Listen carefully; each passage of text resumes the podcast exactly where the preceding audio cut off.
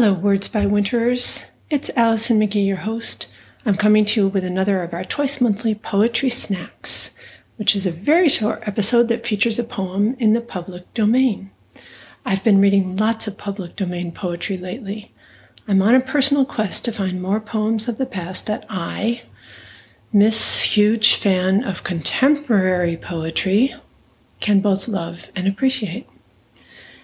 One of the poets I'm reading lately is Emily Dickinson. Don't kill me, but I've never liked her poems. This is when I'm so glad I'm not standing in front of a room full of people because everyone loves Emily Dickinson except me. And it makes me wonder what's wrong with me, and it makes me feel sad and very quiet because of the love of Emily Dickinson.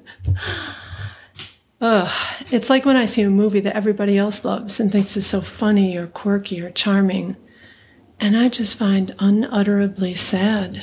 And I walk out of the theater and I'm just depressed.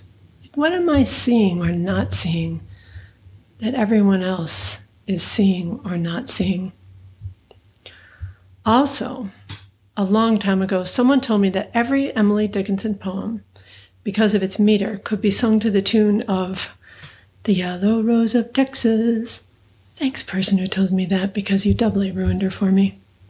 But my personal challenge here in the Poetry Snack division of Words by Winter,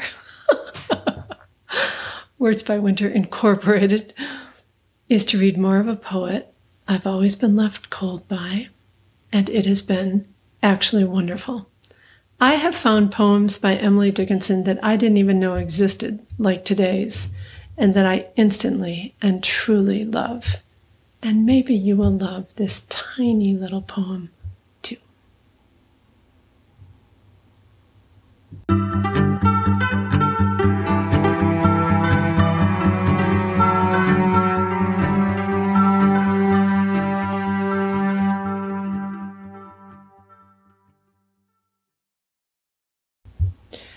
Here is the poem for you.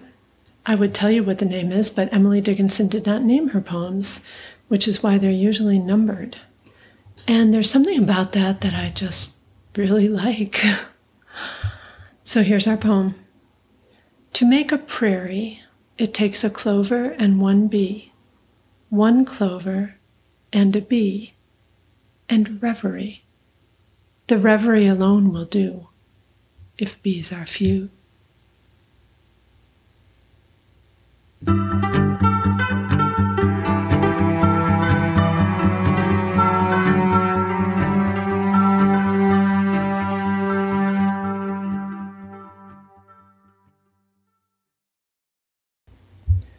Well, that is it for today's episode, my friends, our tiny little poetry snack.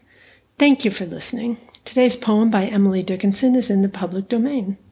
You know how to reach us here at Words by Winter Incorporated.